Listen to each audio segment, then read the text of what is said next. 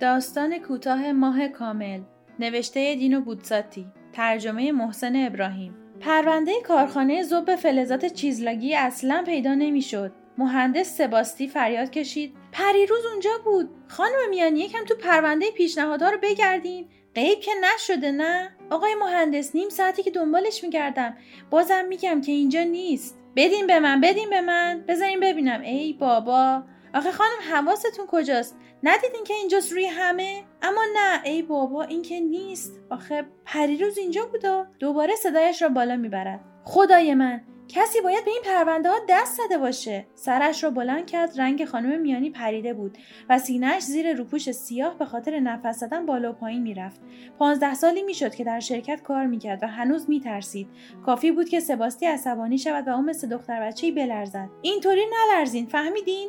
میترسین که بخورمتون؟ دختر با لاکنت زبان گفت آخه من کاری چی دارین میگین؟ بفرمایین اینجا اصلا معلوم نیست که چی میگین. فکر کرد حالا مچشو می‌گیرم و به طرف خودم میکشمش و بالاخره میبوسمش. 15 ساله که به این موضوع فکر می‌کنم. امشب بعد از این که همه رفتند باید به خودم جرأت بدم. ساعت بقیه روی دیوار را نگاه کرد.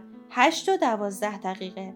در آن لحظه قلبش به تپش افتاد و احساس غریبی در سرش انگار که مغزش را توهی کند تلو تلو خورد. فکر کرد درست حالا چه خوب که بلایی سرم بیاید. خانم لطفا یه لیوان آب. خانم میانی وحشت زده دوید تا براش آب ببره.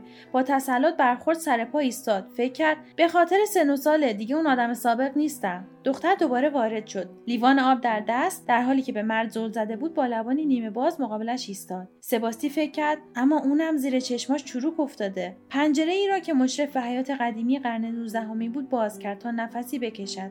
دمی هوای سرد وارد شد. بیرون شب بود و محتاب در شب موج می‌زد.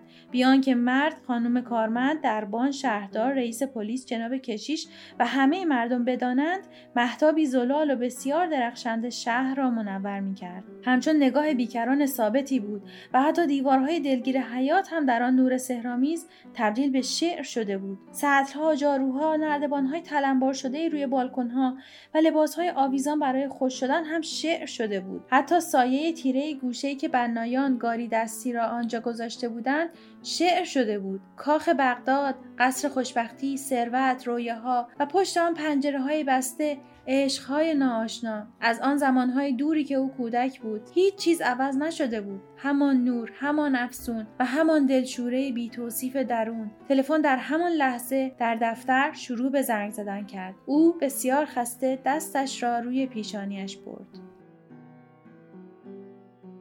برای ارتباط با ما آیدی صوفی underline couple را در اینستاگرام جستجو کنید.